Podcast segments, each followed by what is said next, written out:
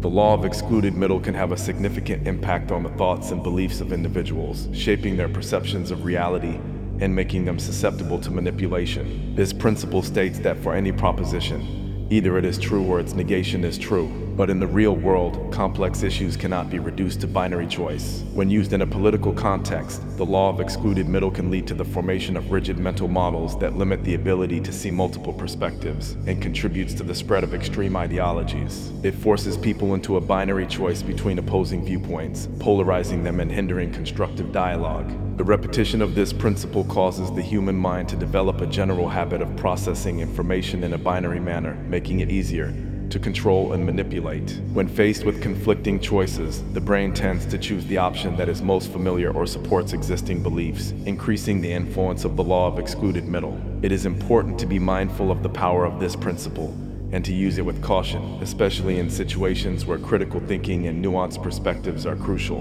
By avoiding the reductionist thinking encouraged by the law of excluded middle, individuals can maintain their ability to think critically and guard against manipulation. The repetition of this principle can also lead to the formation of neural pathways that correspond to physiological patterns within the mind body system, reinforcing its impact on the individual. The law of excluded middle can be a powerful tool for shaping thought and belief, and it should be used with care.